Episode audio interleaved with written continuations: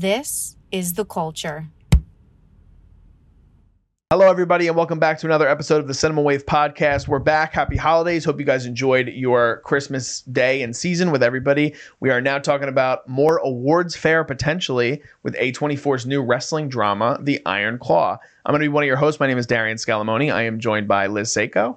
Hello, everybody. And then we're also joined for the first time on the producer cam by Vinny Albano. Hello, hello. Yeah. Yeah. All right. So this is a movie that we have been wanting to talk about uh, for a bit because I think a lot of us saw it probably early last week um, before we're recording. Oh, yeah. We're recording the day after Christmas. Um, and this was one that I think even Liz back in our most anticipated episode, like when we were halfway through the year, this was one that was like very high on my list. Mhm. Um, the the fact that I'm a big and for the people that are wrestling fans, I'm wearing a wrestling t-shirt. This is AEW. Kevin Von Erich is associated with them now. Like very big wrestling fan for a lot of my life. And the fact that this story was finally going to be told on screen, um, and teaming up in like a with A24, I was very excited for that. And especially seeing all the photos and the first looks that came out of Efron and Jeremy Allen White and Harris Dickinson and Stanley Simons as the Von Erich uh, boys. Um, kind of amped up that excitement for me too. Uh, but I just want to kind of to ask both of you guys. I'll, I'll start with Liz. Just gauge, like, did you know anything about this story going into it, and and based on just overall thoughts, like, how did you feel when you started to sort of enter yourself into the the wrestling world, so to speak? So, no, I knew absolutely nothing about this story. The extent of my knowledge, I really didn't even watch the trailer going into this. I try, I'm, I'm kind of not doing that a lot this year just because I want to go in and fully with a fresh slate. The only things that I knew going into this was it's about wrestling, and it's about brothers.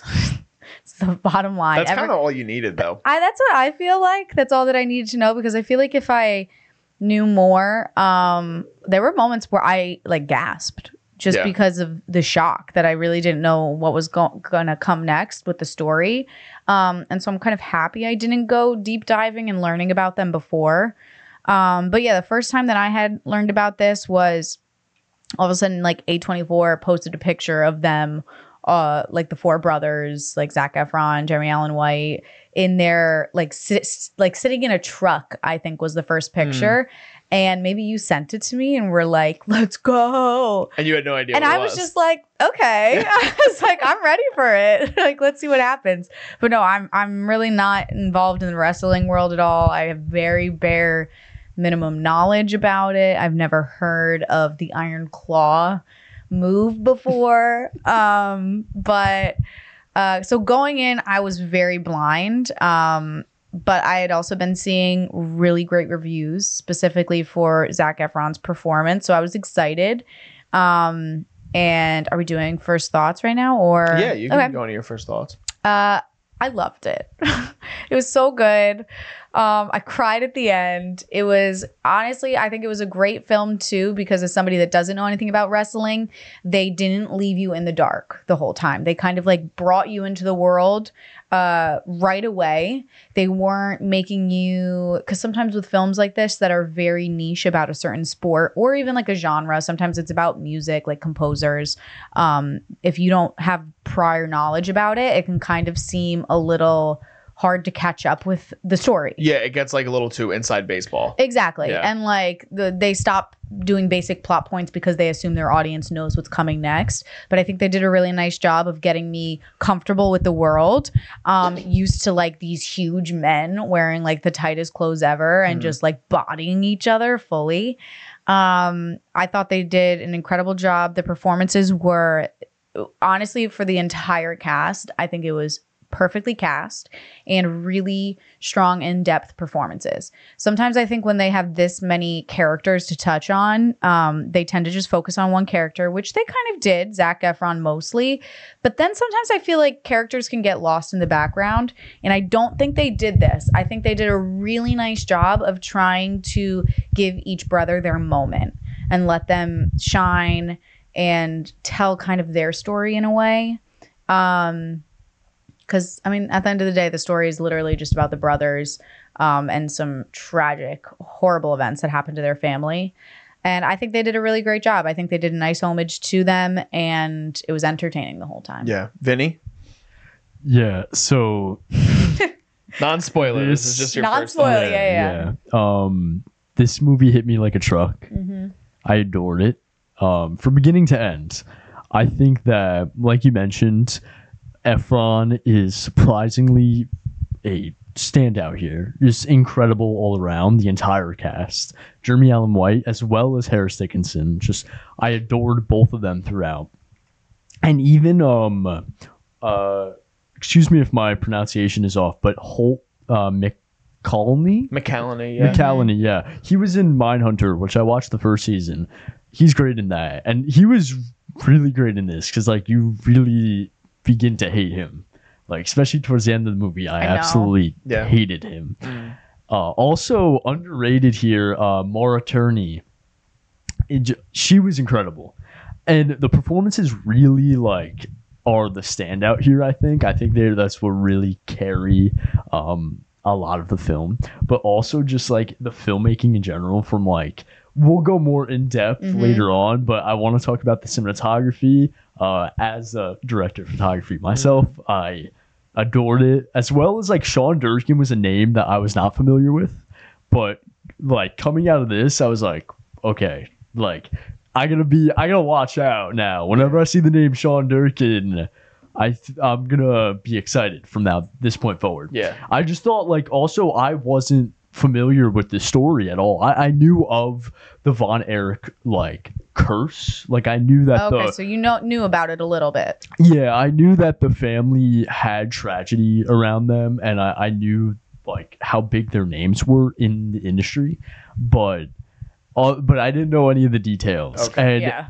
coming out of this, I literally was I was a I was broken, Mhm. but I loved it. It had it was optimistically there was an optimistic end to it. Mhm. So there's something to take away from there rather than just being depressed the whole time. But it hit me like a truck. Absolutely adored it, and I think they did a great job. Yeah. Um, so with the, I had an understanding. I, I knew of the tragedy that comes that we're trying to tiptoe around until we get to the Mhm. spoilers. Um, and like I had known synonymously because of the age I was when I was born. Like, and so much of this story takes place years before all of us were born.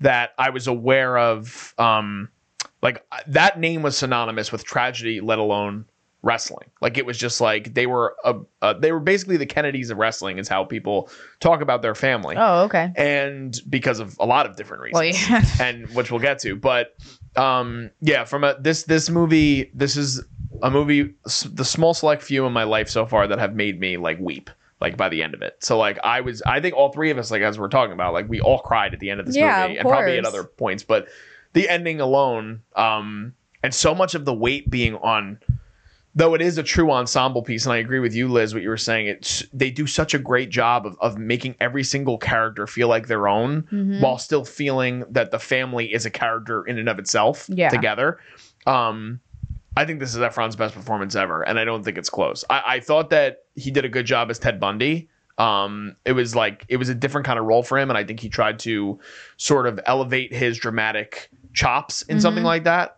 Um but this movie he he he sort of camouflages himself. Like it's the first time that you really see the true acting ability that he can have. And i remember when i first heard of his casting uh, not that i don't like zac efron as an actor but knowing what i did know of the story i was worried because i was like this is a movie that it's taken or a story that it's never been told narratively before. There's tons of documentaries on this but it's never been told in the narrative form. And i was worried about him being able to bear so much of that weight being the lead of this movie despite mm-hmm. it being a true ensemble um but if it were up to me and i was choosing and i'd have to think about it like we've, we've talked about on multiple of the other past podcasts if it were up to me i would absolutely have him nominated for this movie i think he is unbelievably just brilliant. Like I couldn't believe that again, like you get lost in it. You don't even see him as Zac Efron for a lot of the movie.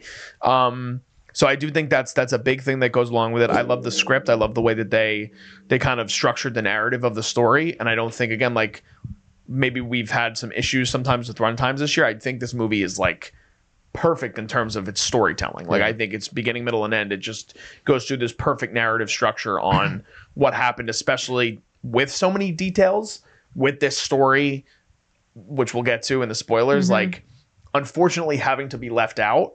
There's a reason behind why they had to do that, and I thought that, like you were talking about, too, Sean Durkin, who I've never seen any of his work either, uh, but I've heard really great things about his debut film, Martha uh, Marcy May Marlene. Mhm. Um, but I think him tackling a story of this magnitude and hopefully getting more attention because of how well it seems this movie is doing for A24 and critically, I would love to see him do like he I think the two movies he did before this also are based in like really like serious dramatic tragic circumstances. So Mm.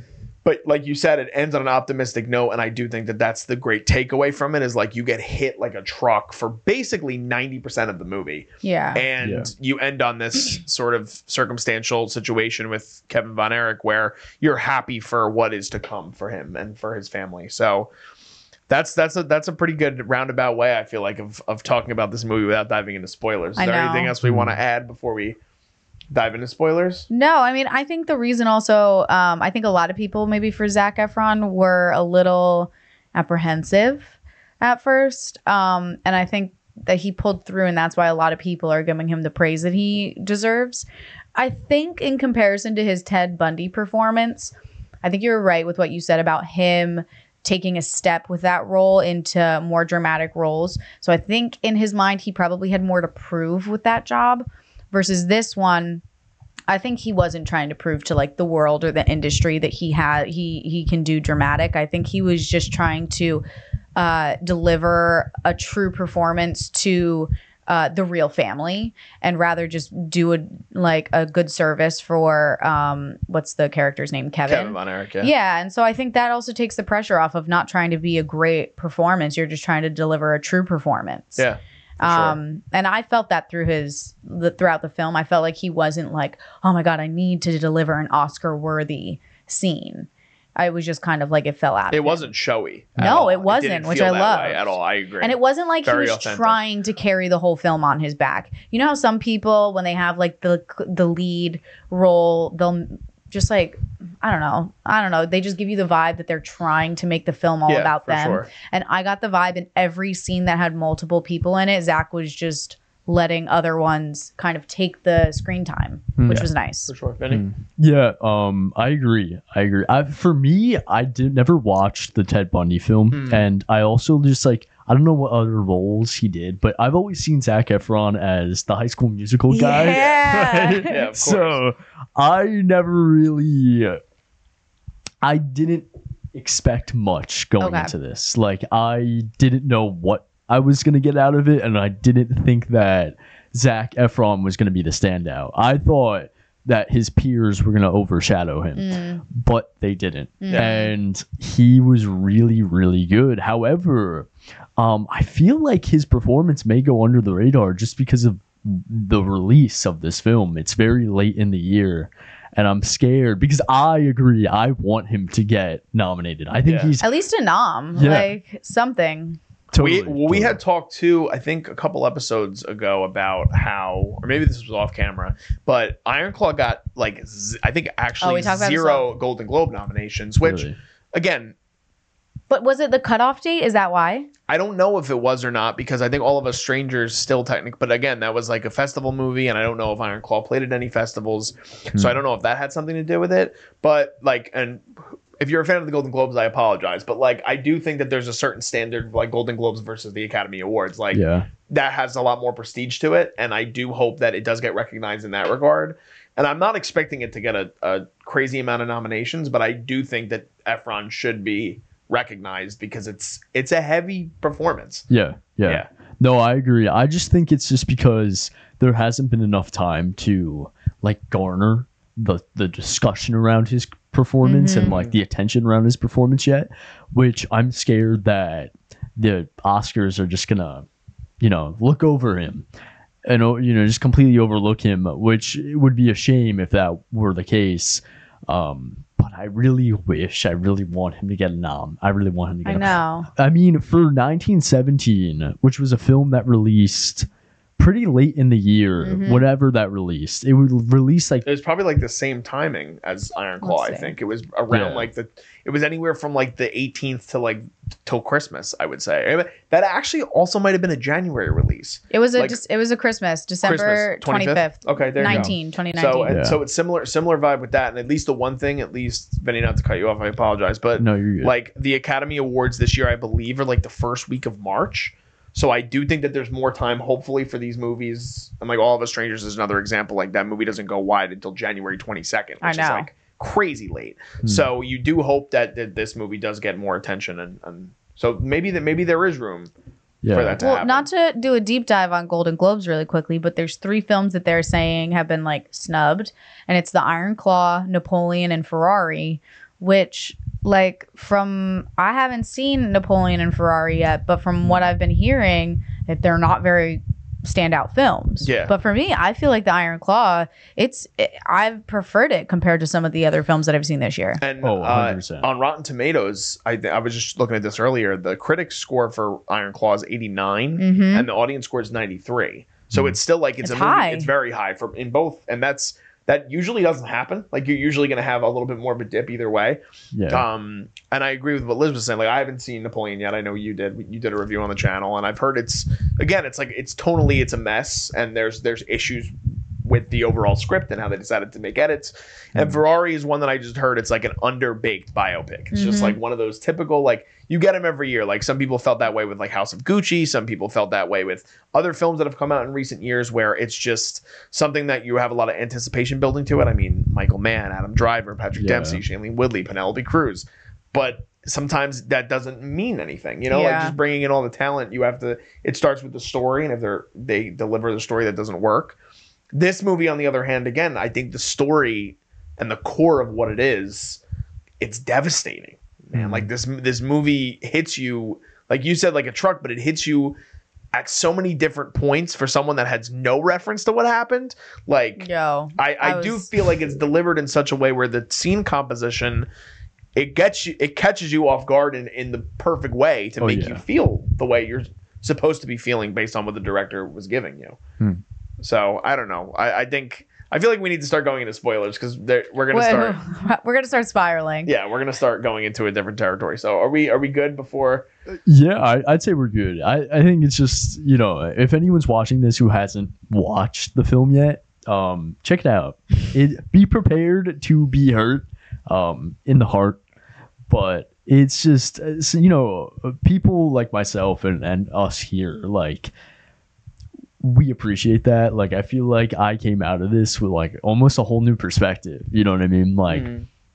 it was so heartbreaking, but you know, in the end, your heart is kind of wrapped up into these bandages, and you, you you walk forward with a whole new meaning. And I love that. I love that. I think I think this film was just from beginning to end such a beautiful piece of filmmaking, just all throughout, just everything together, just emph- em- emphasized emphasized emphasized um you know everything just the actors complemented the script and the script complemented the actors and every all the filmmakers sean durkin and cinematographer Mátyás Erdély um just they all complemented each other and i think this is easily one of my favorite films of the year Nice. Awesome. All right, should we do it? Yes. I echo everything you said, by the way, Vinny. But I need to I need to start talking about the details of this movie, or I'll freak out. All right, The Iron Claw. So if you guys have not watched the movie, totally agree with everything Vinny just said. Go and see this movie as quickly as possible. Then come back to our review, listen to the rest of it, because there's a lot we're going to talk about, a lot we're going to dive into, and there's a lot of nuance to this story and the details that are to follow that we're about to express in our in our analysis of the film. Yes. So um, you've been warned. Spoilers are ahead, and we're gonna start talking about it. So, just to recap, The Iron Claw is a movie that is a biopic of this iconic and legendary family in the wrestling business that was started by a gentleman named Fritz von Erich, who is played by, as Vinny said, Holt McCallany, Mhm. best known for Mindhunter, playing Bill Tench, uh, the detective alongside um, Jonathan Groff in that in that series, and I agree, he was very good in that show. Such an underrated show. It's probably my favorite Yeah. Netflix show ever. Um, but he does such a great job uh, playing the family patriarch Fritz von Erich. And then you have uh, his four boys in the movie, uh, and it's Kevin Von Erich, played by Zac Efron, Kerry Von Erich, who's played by Jeremy Allen White, David Von Erich, who's played by Harris Dickinson, and Stanley Simons in his uh, big like acting debut as Mike Von Erich. Like I, he, this is by far the biggest thing he's ever done.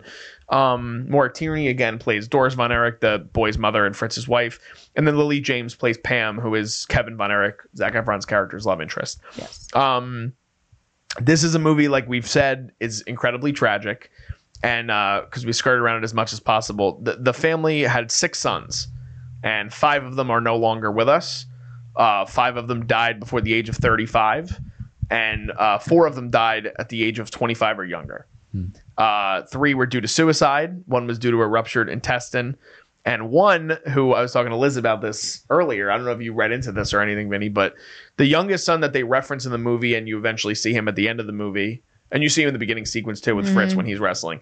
Um, he got electrocuted and he fell into a pile of snow, like passed out, and died drowning in like a puddle of snow, essentially. Huh. So it's like, the most what? tragic circumstances that you could never even possibly imagine, and a family losing one child, let alone five, is Yeah. incredibly tragic. And there's no other way to sort of wrap your brain around it.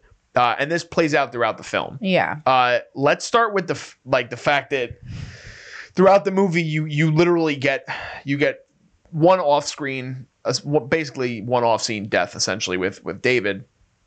Um, but how did you guys feel about getting to that point? Because again, I knew that all of them I knew that all of them died already. I didn't know exactly how. I didn't know like I never really knew all the details about like where they were when they died, how they died, but I knew all of them died. Okay. So I knew it was coming, but it's still when it hits you because of the way that it's directed. I think it's really like again, it's just done in a really organic and and I mean, beautiful is not the right word, but it's done in a way that makes you shocked. Like it makes you really feel it through through the lens of the filmmaker. So, um, Liz, I'll start with you. How did that hit you like throughout the movie? Like, was it like bang, bang, bang, or was it like hit you? Oh my god, what the hell is happening? What is the rest of this movie going to be? Oh my god, another one. Like, can you explain that? So the first one with David, um, I don't think was that surprising only because they showed like the blood in the toilet, Hmm. where that like right there, just being like saying that the audience isn't stupid. It's like okay, you're throwing up blood, something's wrong, and if you Yeah. don't go to the hospital or get some care, something's gonna happen. So I don't think that one was completely shocking. Definitely sad um, to like see how it unfolds and affects them. Um, then I would say the next part for me that was like I audibly gasped was um one okay so you see uh Kerry after he wins like the award he gets on his motorcycle and they start showing that's the shot of like uh, on the front of the road, motorcycle which Mhm. great loved that first of all and so I was like great this guy's gonna die now I was like he's just gonna like get in a crash Hmm. and like that's gonna be it because uh like he was feeling so high and untouchable because he finally won but oh my god when they when he walks when you finally get see the that he's awake yeah. and then you see that his foot is just gone i Yeah. didn't expect that Now, that like really sh- shocked me. also for reference, because I don't know if you again did the research, I found this out after the fact. Um, he when he went back into wrestling, uh, no one knew that he was an amputee for his whole life, the remainder of his life. Huh. wait what He hid that from everybody. He wore his boots everywhere. He never took them off in the locker room. And there was only a select few friends that he had in the wrestling industry that when they would like go back to the hotel room, like he would feel comfortable and he would tell them about it. But like people in the wrestling industry didn't know until after he died that he was an amputee. what Huh. Yeah. Crazy. wait but so like weren't they didn't he go like not perform or well, they said he got for, like, yeah, he got into a motorcycle accident, and but they never but said they never knew that he was an amputee. And he just said that he broke his ankle, and he literally said in interviews like, "Yeah, I'm feel like my ankle's feeling better. I'm like literally hid it from the world. that's crazy Crazy. That's so another, another little nugget to throw your way. But I, I feel like throughout the pod, I'll, I'll I'll give you some of those. But yeah, wow that like i have to digest that for a second because mm-hmm. okay so then like in my head storytelling wise he wanted to like the writers they clearly wanted to show the struggle like I- i'm curious why they didn't put that in the film at all That he didn't hide it from anybody. yeah like they didn't because I think so much of the story was based in the brothers, and they didn't like because and I I do appreciate what you're saying too. The only time you really get a real sense of the wrestling industry, other than it being so uh, substantial to their father, is in that montage that you get with Tom Sawyer. yeah Like they don't. It's not about what the other wrestlers think. I mean, they have the one moment with Ric Flair, obviously, but it's not. That's not crucial to the story. i know but i feel like that's crucial to like his character development But that's where you go back to the point where it's like it is an ensemble, but so much of the story It's is not heavily hit- revolving around. you're Kevin. right you're right And I did see so there was some criticism about how, but I, again, I don't know if these are wrestling fans or just again movie critics that are purists about storytelling. But uh, some people thought that his character was underwritten. I disagree, and I do.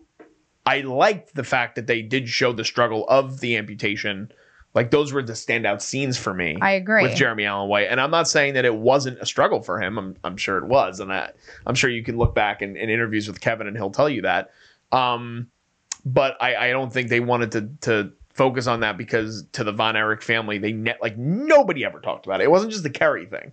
Like the whole family kept it a secret. Like that's what he wanted when he came out of the hospital. He's like, we're not telling anybody that it's happened.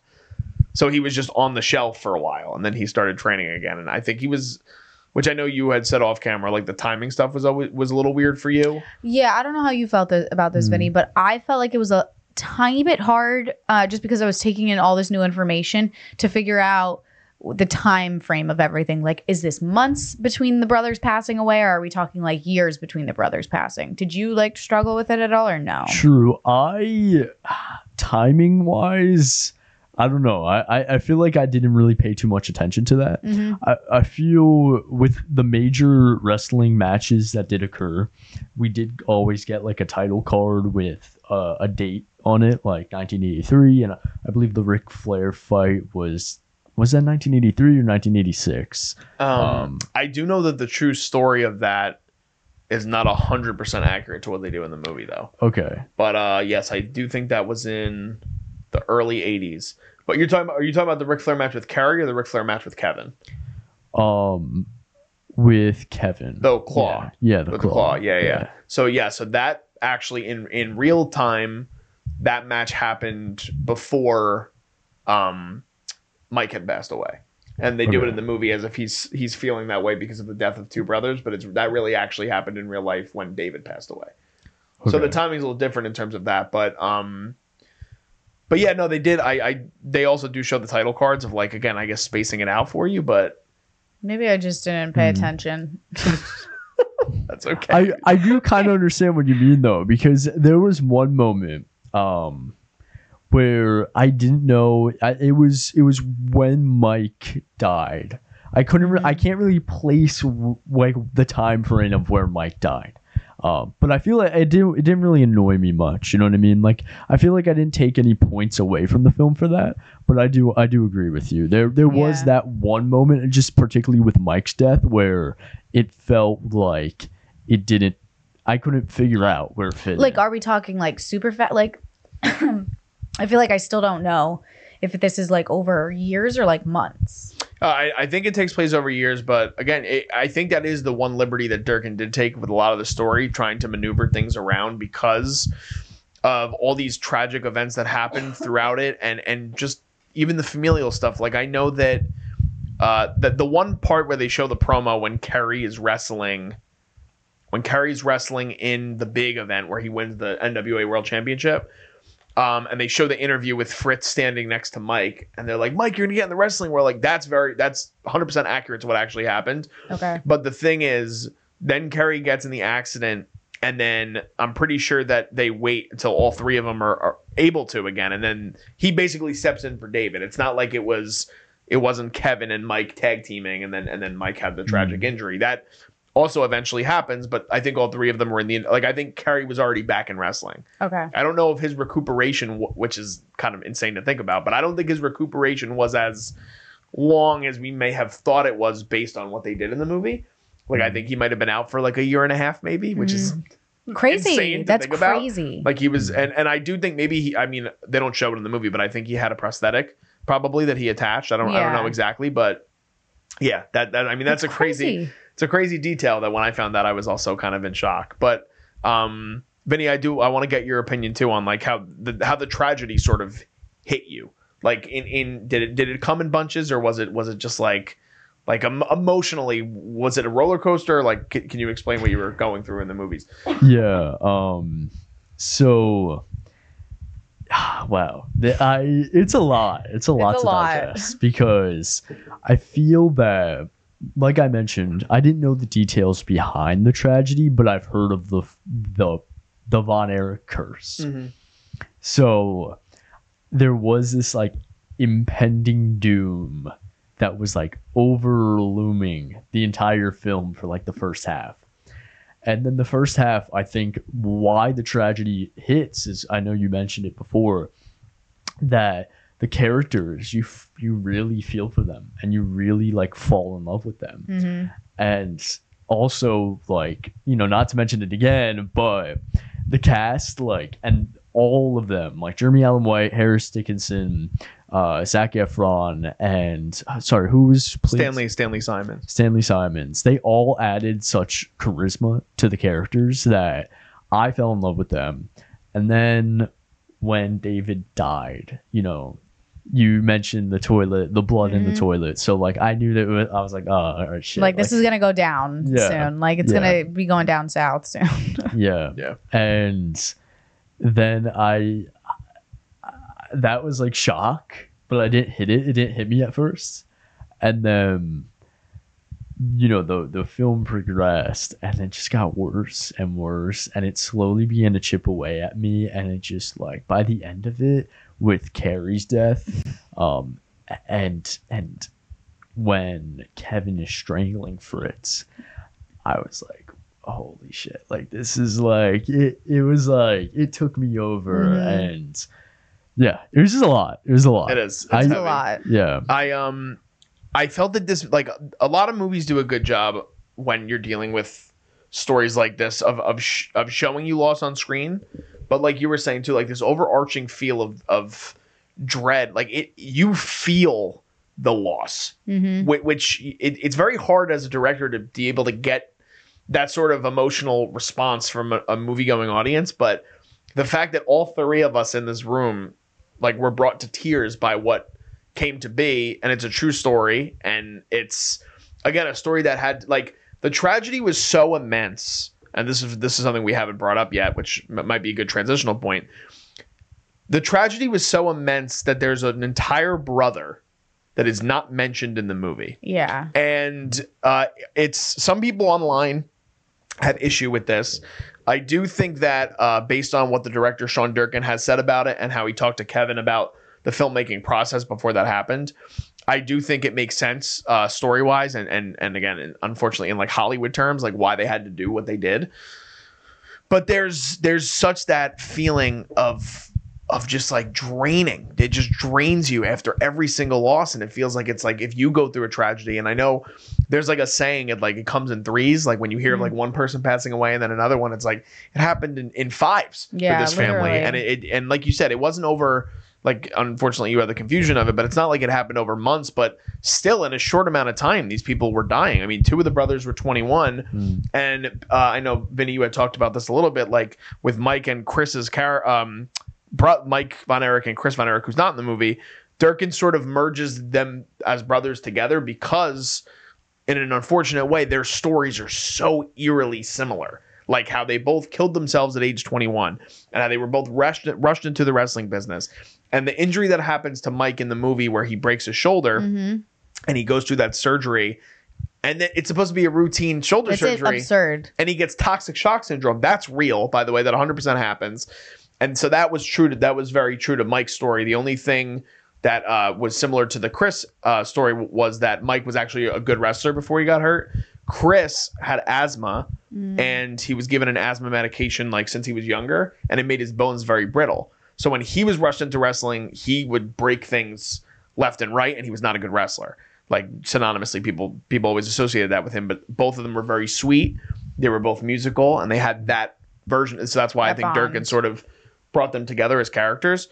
Um, and Kerry had talked about it uh, in an interview where he was saying that uh, um, basically he understood he was okay and completely understanding to the decision that he wanted the movie to ultimately just be about the love of brothers and uh, how he was able to survive all of it as like himself, just Yeah. Kevin Von Erich. Um, and he said that he lived by the message that no matter what, even on your darkest day, you keep fighting. Life is worth it, which is great because that's sort of what you get in the end of the film. But sort of piggybacking off what you said too, the brotherhood in this movie is so authentic and it's so real and it's so obvious. Even when you which i love you see the interviews that all these guys are doing now that the movie's been released for entertainment weekly on the today show all these things. It's very obvious they formed a very serious bond in working together and going through this story and understanding what this family was like and how like close they all were. And i have a note here which there's a scene in particular that i also i really love from the film where uh it's like the first scene that pam uh meets the family. Mm-hmm. and uh mike wants to go he goes i got a gig. I got my first gig as as a musician. Yeah. and uh his father uh his father and mother are like absolutely not. You're not going there. Yeah. like you're not performing at a college. You're not going alone. Like that's not happening. Like it's not a job. And so the brothers sneak him out. And it's such a real moment of like the only people that these boys loved more than their father in a tragic way was their brothers Yeah. and so you you get to see that throughout the film in such an authentic way that also makes that that feeling of loss so much heavier because you're like you could just tell that these guys absolutely adored one another Mm-hmm. and the fact that they just it was tragedy after tragedy and the, the fact that just the loss of David was so heavy on all of them that it drove three of them to the brink of insanity and the pressure that came from Fritz it's it's such a brilliant movie and and and the way that they're able to sort of set that up because it's it's not easy to do that. Like i, I know there, this is a year especially that i think is really loaded with great movies and great performances but i think it's like you can't undersell how hard it is to do what this movie did Mm-hmm. in terms of building a family over a two hour period and, and tearing away at that family and having the audience feel that it's in such a deep level because it like I said, it's like I'm like almost brought to tears talking about it because the story is just so heart wrenching. You know what I mean? I just went on a tangent. No, But- it's okay. I agree, though. I think this movie would not have been as successful if the relationship of the brothers didn't feel like a true, honest uh, sibling relationship. Um, it kind of reminds me of like anytime like there's a like the Little Women remake. Like uh, if you don't have that solid foundation of civil, sibling friendship, you just don't connect to the characters as much or feel that empathy and feel the connection between them. So I think eh, they all did an, an incredible job. And then I also just love the contradicting moment. And I guess it's also just like in the story and in like all of them wrestling is that they all love each other so much, but then at the same time, they're competing against each other at all times because they're in the same world. Um, and you can see that it kind of eats them a, like a, in their insides of not wanting to compete against their brother, but then also being like, I want to be a great wrestler at the end of the day for my dad. And so I need to beat my brother in order to do this. So I think that that whole element comes in too on top of the grief, which is so messed up. Um, and just adds to them kind of losing their minds as a family of like, how can we continue being rivals when we've just lost a brother and then we've lost another one and we've lost another one. Um, and I think, I mean, I the my first teary eyed moment of when it started to get to me was when um, Mike, the brother, was just like eating the pills because I was like, oh my God, this poor boy just is pushed so over the edge and doesn't feel like he has a way out. And that there are, they're forcing him to go back into wrestling and like talking about it, that he is just like, I have to end this. I can't do it. And the fact that they showed it on camera too, um, it was ju- I, I I just loved the storytelling of how they unfolded all the tragic moments and how they did each one differently. Like the first one was off camera. The first one you don't necessarily watch him die, but you watch like his like him deciding to do it and like the lead up, which I just think is like incredibly heartbreaking. Um, but that one I started crying. Yeah, it's, It was so sad. it is. It's in- it's incredibly sad, and and uh, again, I want to give because so much of this we're going to talk about Efron, and we have been and Jeremy Allen White, Stanley Simons to do what he did Mm-hmm. in those small moments uh, where he is alone and like even him strumming the guitar before he goes out and and eventually like um goes to like basically isolate himself to take his own life. Like there's there's so much he he has a very bright future. Like I, the fact that this is what he was able to do with this and and still uh, also as someone who's not a very um experienced actor similar to like uh, how we talked a little bit about earlier in the year about Dominic Sessa and Mhm. how he just made himself like like I could imagine I feel like you see it told on screen but it's like he glued himself to like Giamatti and Da'Vine Joy Randolph and what that experience was like being a student in that school.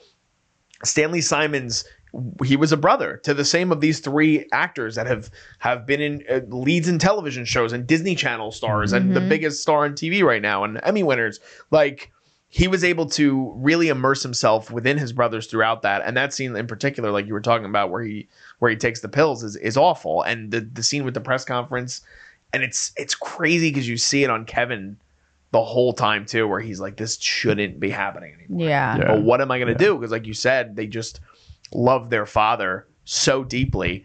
And there's a scene earlier on in the movie that it, it's played for laughs because it's early on in the movie and you don't know the tragic story. Like, played for laughs, I guess, in a sense. But it's when they're all sitting at breakfast in the morning and he goes, Everybody knows that uh, Kerry's, Kerry's my He goes, favorite. Kerry's my favorite, followed by Kevin, followed by David, and then Mike. He goes, Mhm. But that doesn't mean the rankings can't change. Yeah. So you're putting the pressure on your children. Like, and s- think about how many people in life, like your own parents, that are like, oh, I don't pick favorites. Like, well, this guy sure did. And it had an effect on every single decision they Yeah. made in their lives.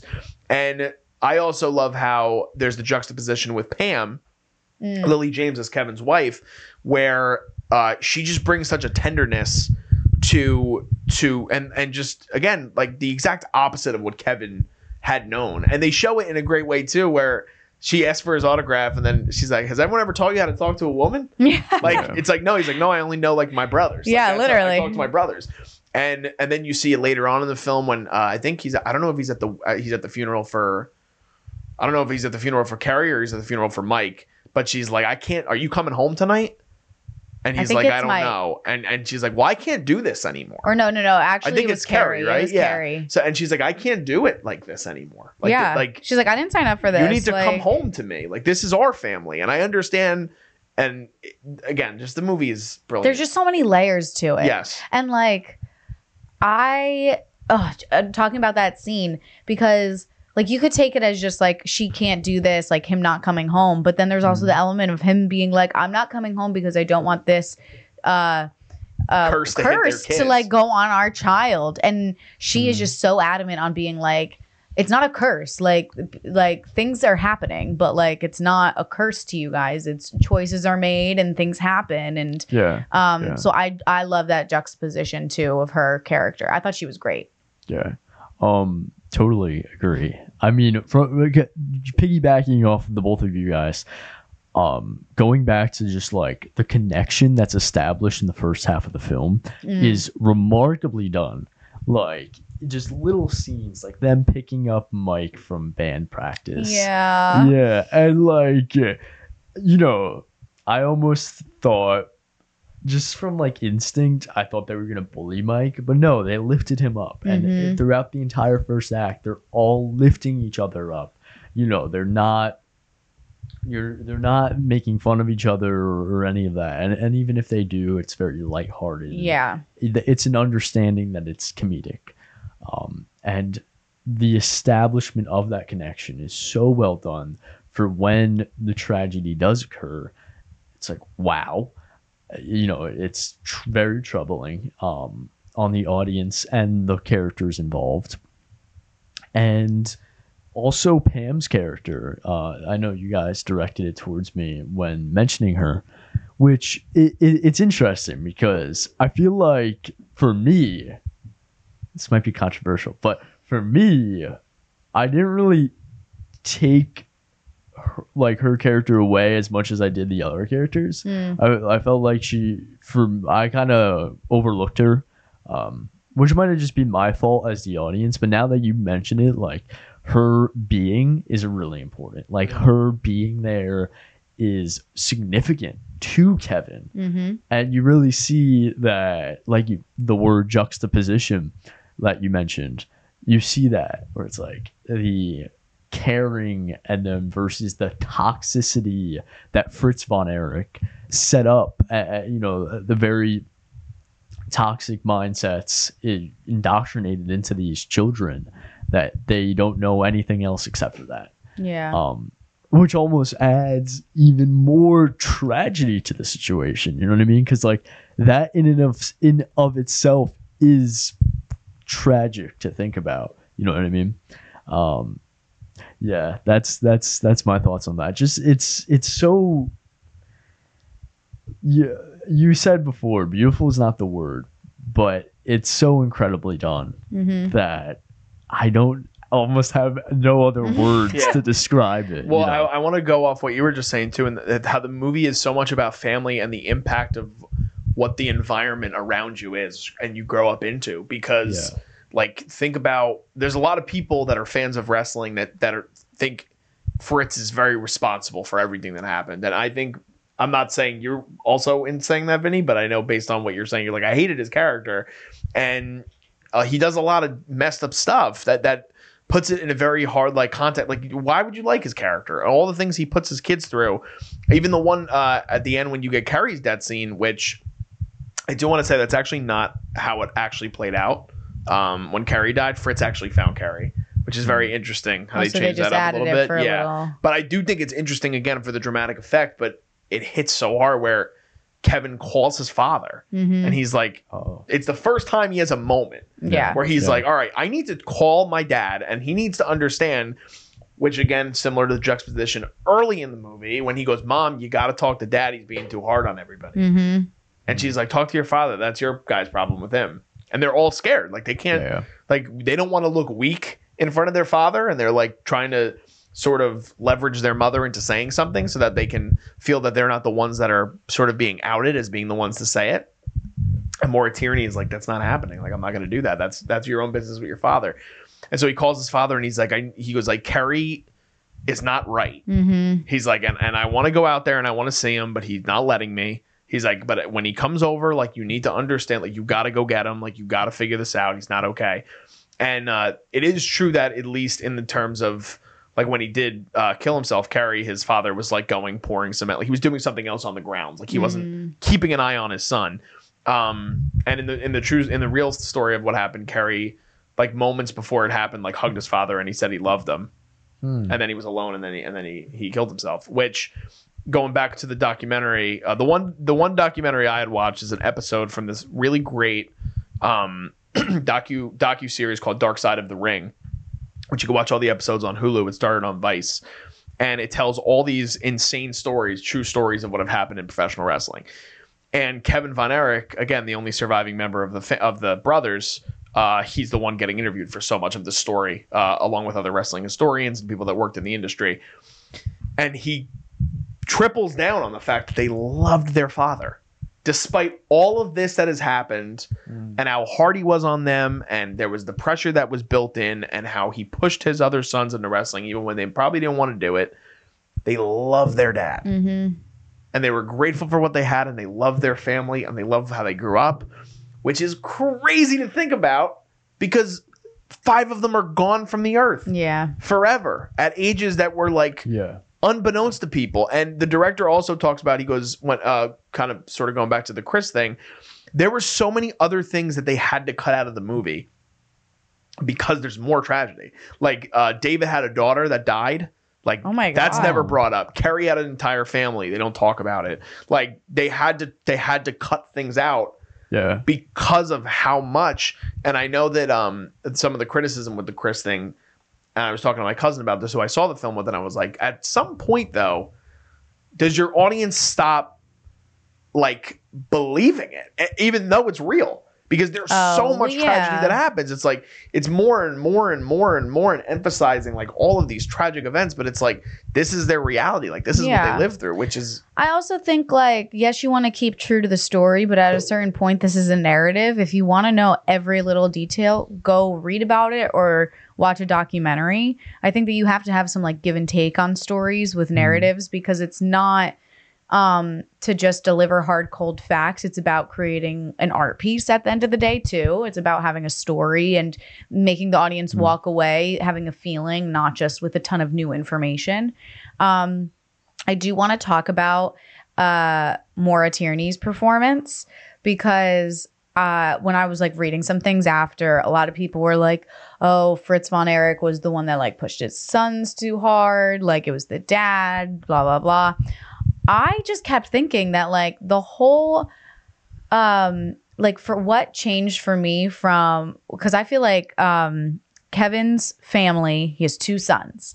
He's just like he's kind of just like his dad a little bit. Like he totally could have kept that ball rolling of like putting your sons into wrestling like boys don't cry you do this. But that's why i think pam's character is so important because it's her difference versus their mom's character those are the two people that for me are so different that then cause the cat that are the catalyst to then change the story for that family because Doris von Erich, um, Erich just goes along with what her husband wants. She just says like, "Yep." Like even when oh my god, it's like her son's funeral and she's not crying because you just heard her husband say like, "Keep the tears." Like what did he say? He was like, uh, "I want to see no tears today. Like take those sunglasses off. Like no tears." And Yeah. here this woman is like getting ready and she's like trying not to cry at her son's funeral. And so she almost and I know it was probably like the time of like uh, like a wife does what her husband wants, like she follows his lead and so she didn't put her foot down of like you're pushing the boys too hard. She kind of just went along with it. So I don't put the blame fully on the father. But then also that's where Pam comes in and she's like don't listen to your dad. Like quit wrestling. Like pull it together. We have a family now. Like don't just like follow this loop. And so I for me, Lily James's character was a big pivotal Hmm. storyline change for me. Yeah, and Maura Tierney does good. Those I do love how you see, though. Again, despite maybe runtime, you could have seen some things a little different.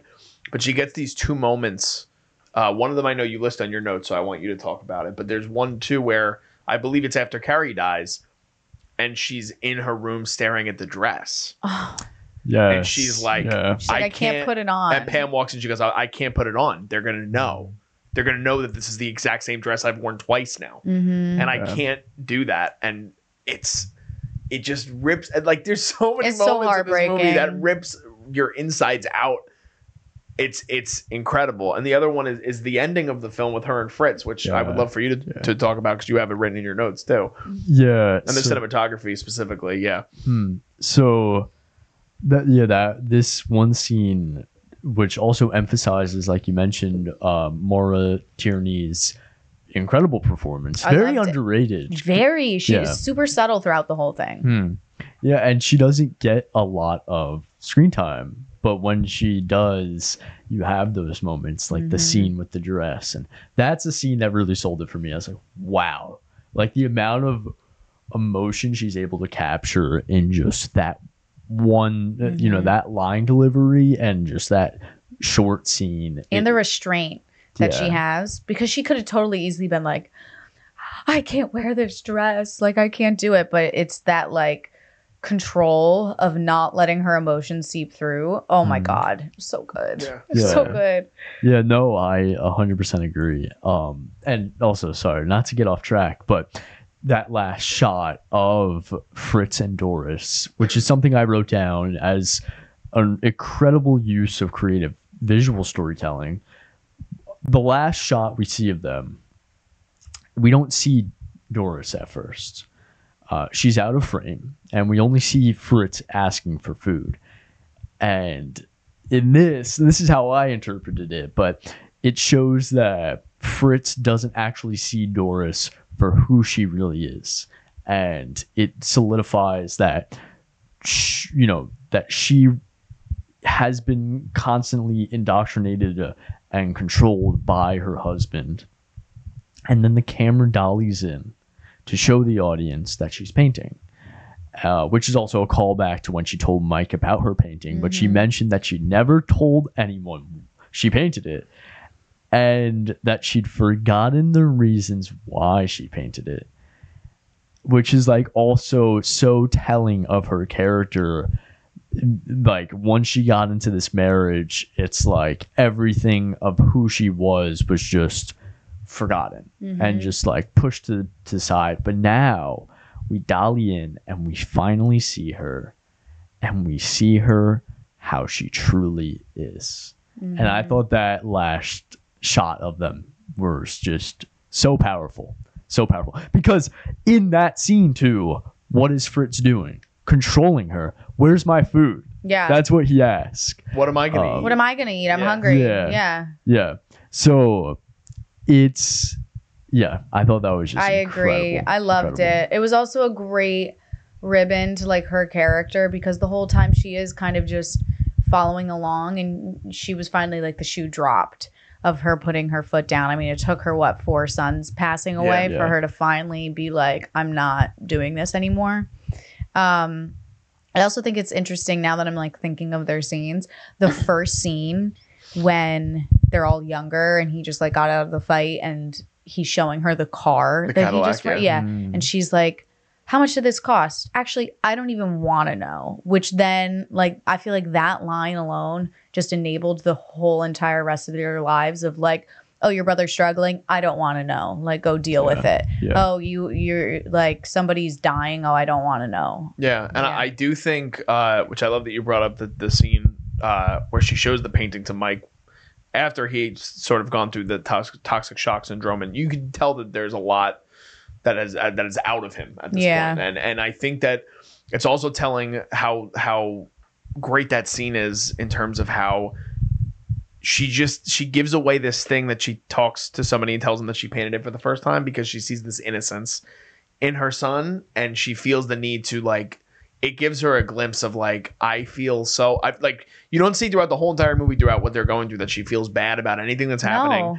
And in this moment she's like I need to like tell my son something that will make me feel good and will make him feel good. Hmm and it's oh my god the movie I'm gonna cry. This movie is so emotional man. well, should we talk about the ending? Yeah, so I Oh know because I know you brought it up to me too, um, and it's definitely a scene I want to talk about because that is the scene that like made me weep. Like, oh was- absolutely yeah. Oh, are you yeah. kidding me So so Liz, why don't you why don't you take this one away on on Ugh. th- what happens? Okay, so after the whole story, you've just been beaten and beaten and beaten, and um, finally Kevin like sells the company, and he's uh just kind of ready to move on with life. I feel like at this point, um, and you see him sitting like crisscross in his field, watching his two boys playing football, and all of a sudden you just see him like crying while watching his sons.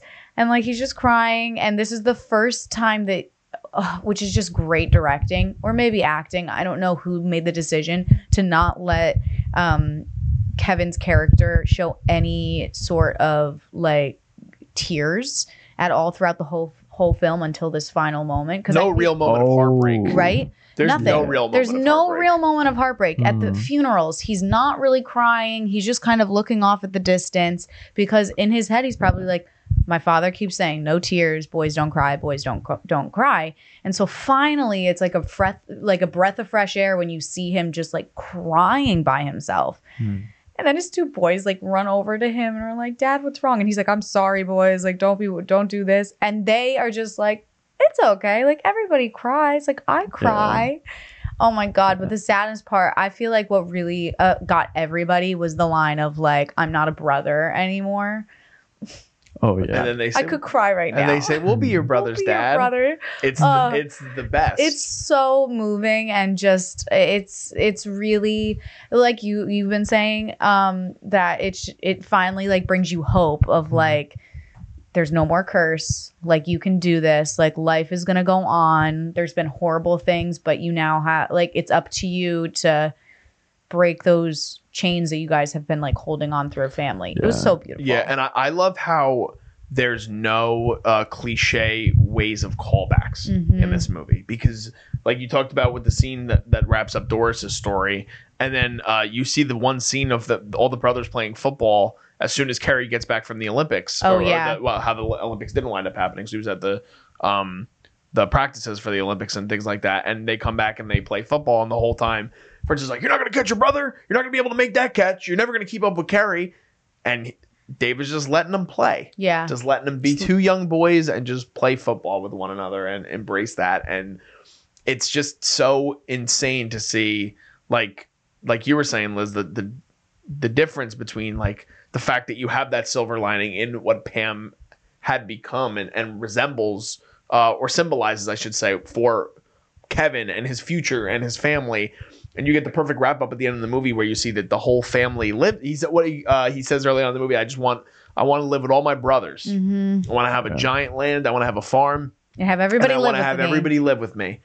And now everybody lives with them. Yep. Everyone in his family lives. What with, they have like 14 grandkids Yep. now in and real they all live in Hawaii together. Crazy. It's, incre- it's incredible. It's like it's like like a, one of the most perfect stories encapsulated on screen that I've seen in a very very long time. It was It's- beautiful. I loved the ending. I also really loved. I want to talk about with you guys what your thoughts were on um, after Kerry dies, how they show like him and meeting his brothers. Oh, the heaven like the heaven sequence. Yes. Mm. Oh my God. What what were your thoughts? Yeah, I mean, a really great. I love.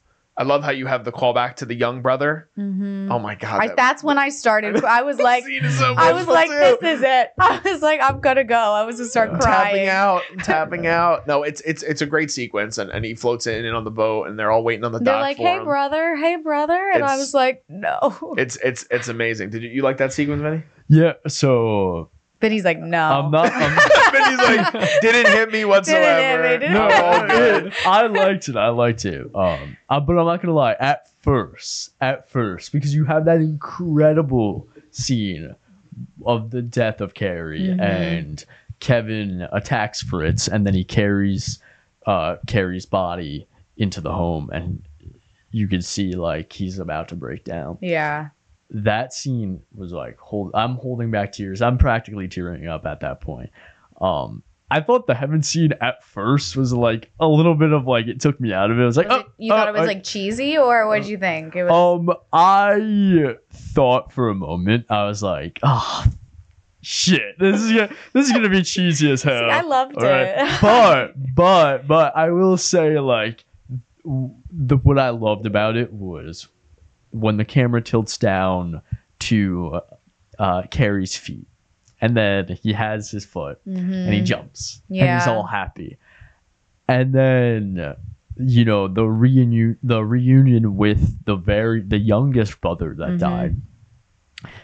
Yeah, that sold me for it. That's Mhm. all. I will say, like, I'm not like I like that scene. Don't get me wrong, I like it. But at first, I it that that switch of like, oh, this is a heaven scene, kind of threw me off. Oh, okay. Yeah, Oh. I um, can get. I, I understand that. Though. Yeah. See, I can- disagree though because I, I feel like films once somebody dies, it's like okay, their story's done, and so I liked that they like gave space for the other brothers to have a wrap up and not just they died, no more talking about them. Yeah, it's Yeah. it's sort of resemble like at least the fan in me for like knowing the whole story too. It also resembles this real moment of like everybody knows this story for what the story is that they're all dead. Like Mhm. that, and, and instead of that being the legacy and the attachment to what this movie is, though, oh, that's the movie about where all the wrestling family died, right? Yeah. No, it's like no, they all get their moment together as Mhm. brothers with what they Yeah. all wanted, a and based point. on what Kevin has like always says in interviews, and like he had spoken to Sean Durkin and said, "I just want this movie to be about my brothers."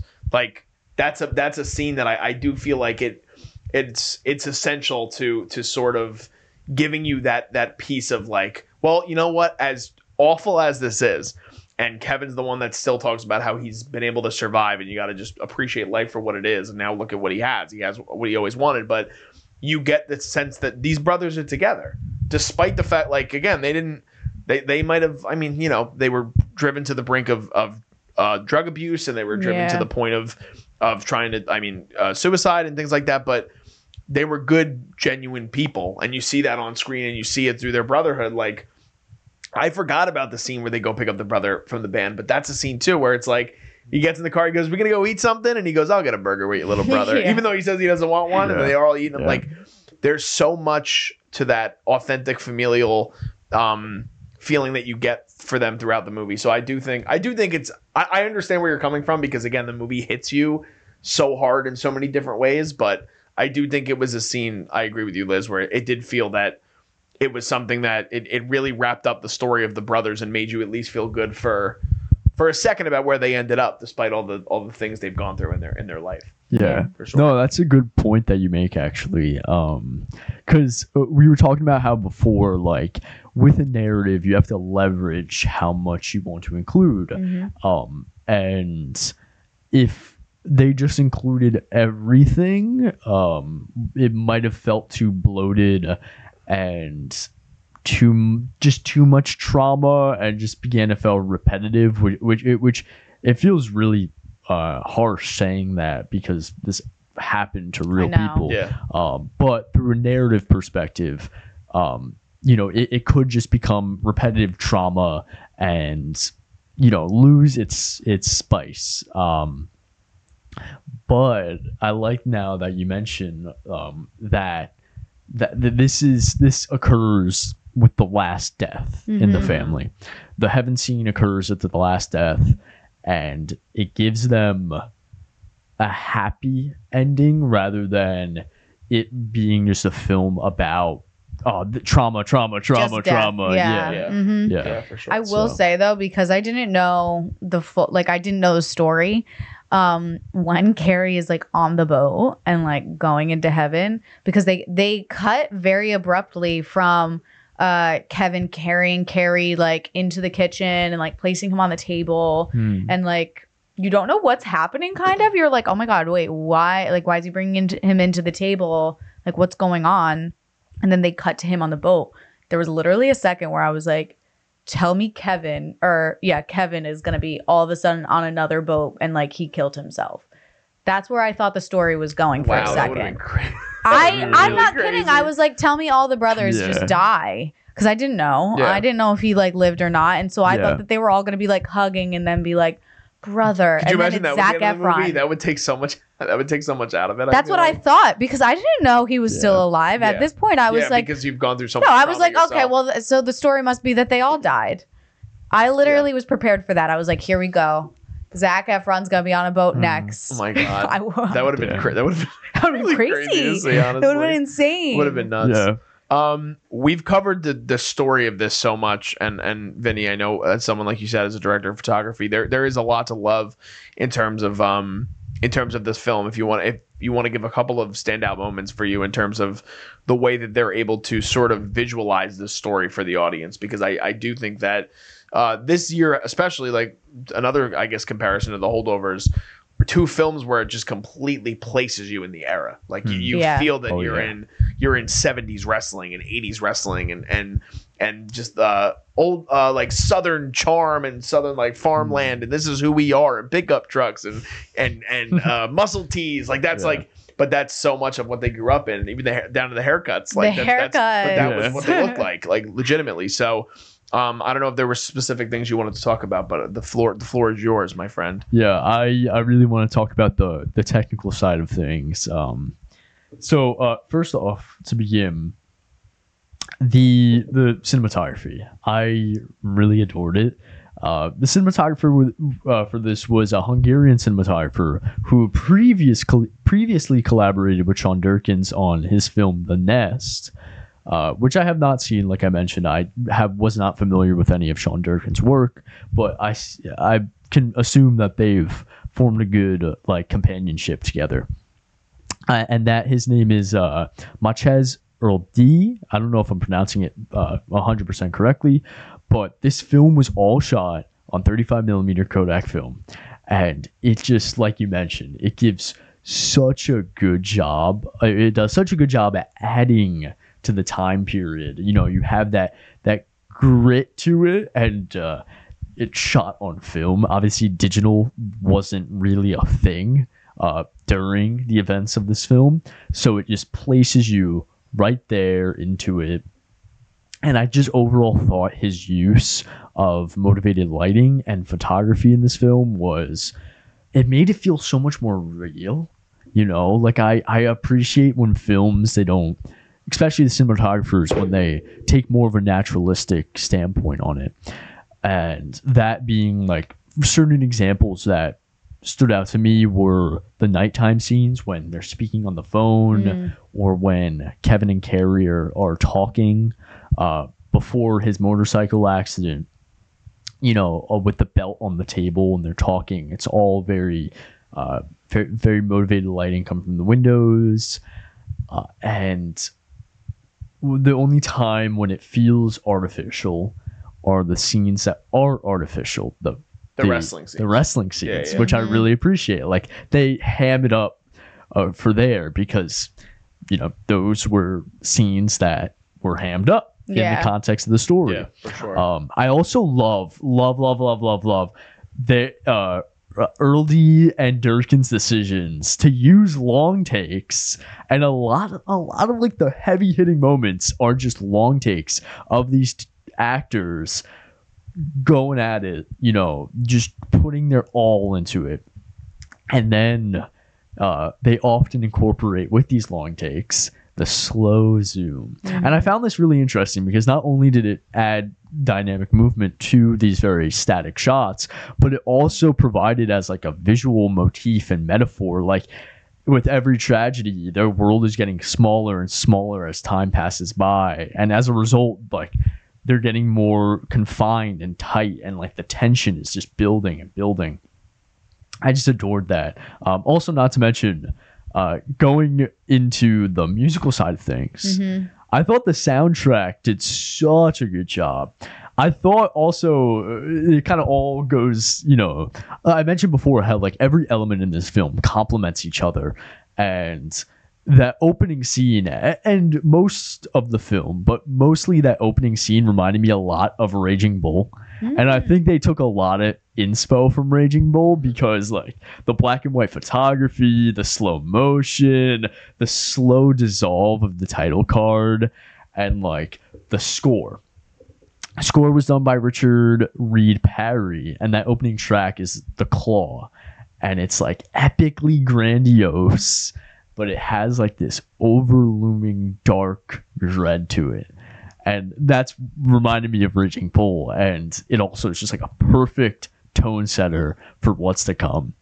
Uh, and for his character. Oh. To, to, to give you a real glimpse of who Fritz was, not only in the ring, but showing you like how heavy of that toll was of him in the ring and being this grizzled heel, like for the bad guy in, in wrestling terms, of just completely like dismantling opponents and being the and I know that um his his character in wrestling originally he transitioned to Von Erich to go with basically like he wanted to portray the worst possible person that you could be in terms of wrestling. So he basically played a Nazi. Like that was like his character in Oh. wrestling. huh. So it was like he changed his name to Von Erich to have that German sort Yeah. of thing too. And then again, like even the, the the fact that someone had the brain to do something like that Mm-hmm. and then showcase and transition from the black and white sequence in the ring into what his family life eventually became and the pressure that he put on his kids is is very was again another great job in terms of direction and editing and, and so much of the below the line stuff. Yeah, yeah, and and also not to mention just setting the time period. I think production design and costume design and makeup and hair, like mm-hmm. like we mentioned, the haircuts, it all pulls together. Like the scene, what really stood to me when it all clicked was the towards the beginning when. Uh, it's like outside of the venue and that's when pam and kevin first meet Mm-hmm.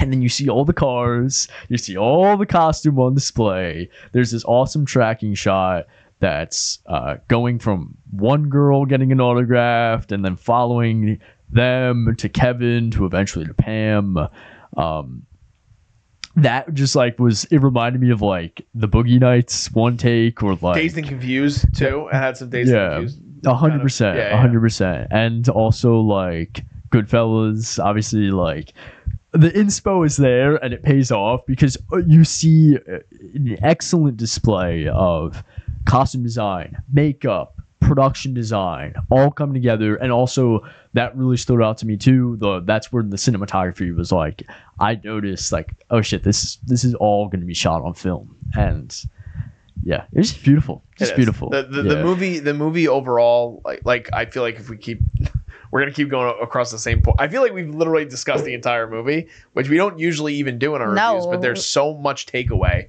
from this movie. Um, I feel like we should probably wrap it up. Probably. terms I just want to say one Yeah, thing yeah. that I thought they did really well.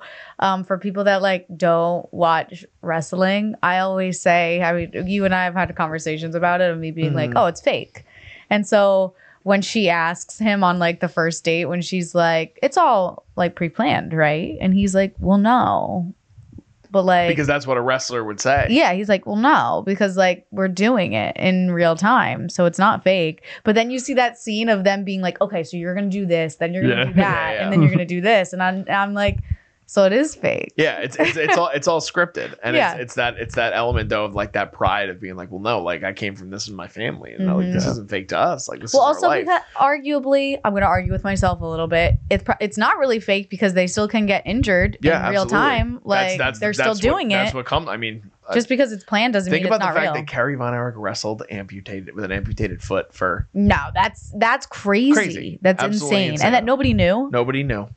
Well, like I said, a few select wrestlers that he was very close with knew, but like the industry didn't know that until after he died.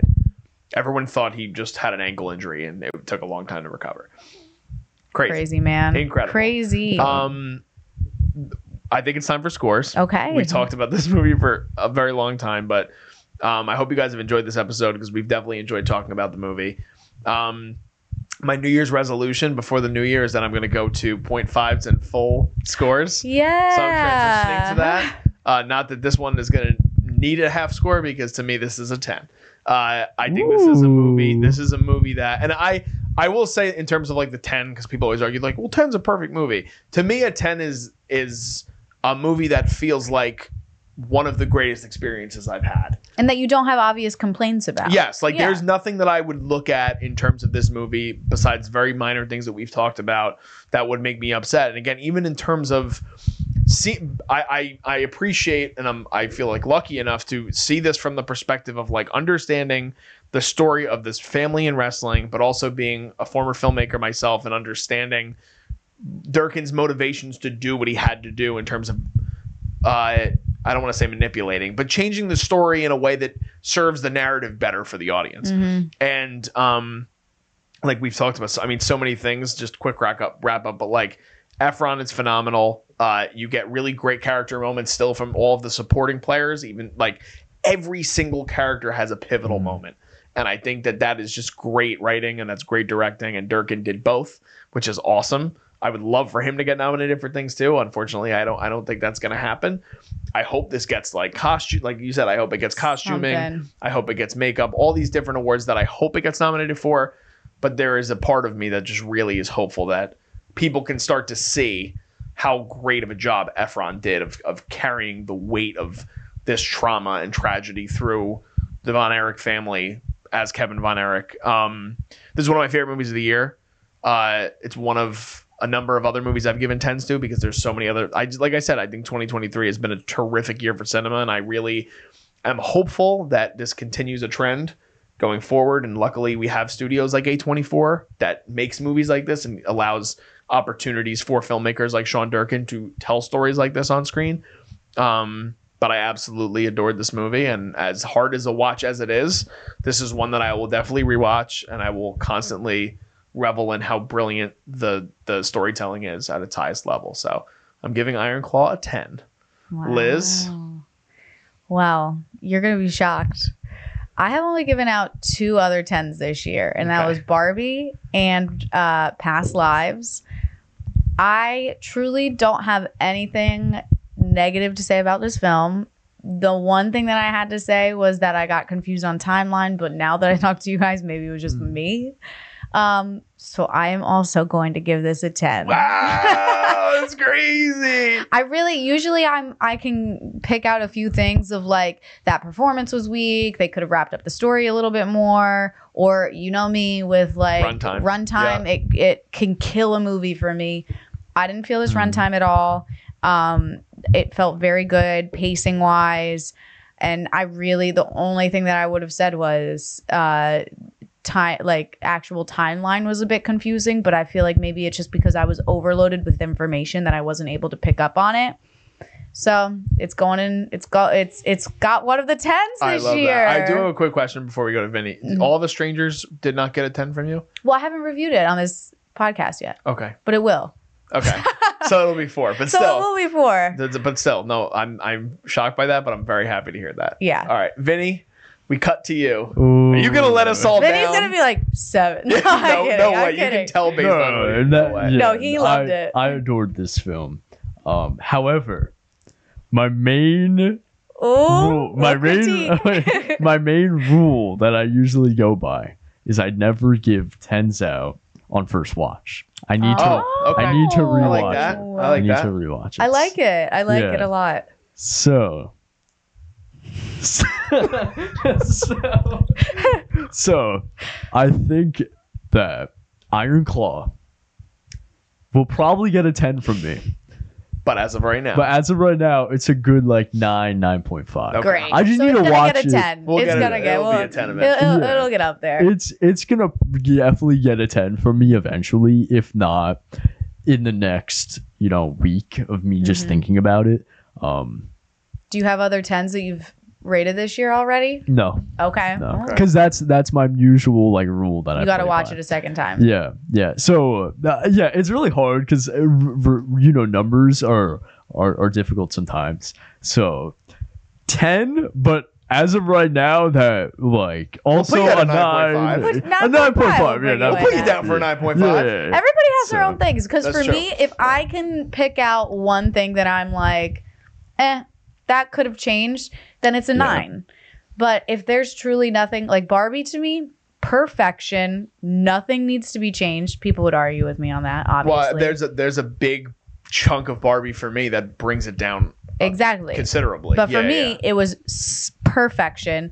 And then past lives, oh my god. Yeah, that might be. I mean, I've been thinking about it because I'm at, like you said, you're, you're at four tens, which Vinny, close your ears because I know you're a big fan of the 10s. You're at like I'm at six for the year, which is like it's a lot. more than That's a I've lot. Ever, than I've ever. What are they? thought Let's of. hear them. Well, one of them we're gonna review later this week, so I don't want to talk about that. Oh, okay. Uh, it's Iron Claw, um, Past Lives, Beyond the Spider Verse, um, uh, or is it Across the Spider Verse? What's the second one? is Um, Beyond the across coming? across the Across. Spider-Verse. Across the Spider Verse, Past Lives, Oppenheimer, this film, uh, The Holdovers, and one more that we're going to talk about later in the week that I don't want to give away. Hmm hmm So, um, so yeah, I mean, I think this is. I would argue this is the best movie year, definitely since 2019, the year the Parasite won Best Picture. I'd have to. I want to take a look, and that movie's. Bro- I mean, I Oh. think that's one of the greatest movies ever made. So, um, but I'd have to take a look again at the rest of that year and see what else came a few years before that. But I think this is the best movie year in a very, It's very hard. long time. It's a hard tough. season. It is. It's a great. It's a great time to be a movie fan, though. It's a great time to be a cinephile. It's a great time to be watching the Cinema Wave podcast. Everyone. Hey. So I have I have truly loved this conversation with you guys. If you guys have enjoyed this conversation, please give us a like, subscribe to the page. We have a ton of reviews coming just this week alone. We're talking about uh, we just did the Iron Claw. We're going to talk about Maestro. We're going to talk about Rebel Moon uh, Part One. We're going to be talking about Poor Things. Uh, we have a, uh Marvel Cinematic Universe Town Hall sort of wrap up of Phase Four that we're going to be discussing later in the week as well. That'll drop next week. Um, plus, the the new year is coming. We have a whole new year of cinema coming for you guys very soon. Tons of things to talk about on movies and TV. So please uh, hit the um, bell to get your alerts for when we put out new videos. Um, if you guys don't already, follow us at Cinema Wave Media on Instagram. We're also on TikTok and Threads and Facebook. You can also follow us at underscore Culture Wave Media on Instagram and at Jersey's Finest Pod for our Jersey's Finest podcast content on Instagram as well. Just signing off. I am Darian Scalamoni, I am Liz Seiko. And I'm Vinny Albano. and we'll see you guys next time.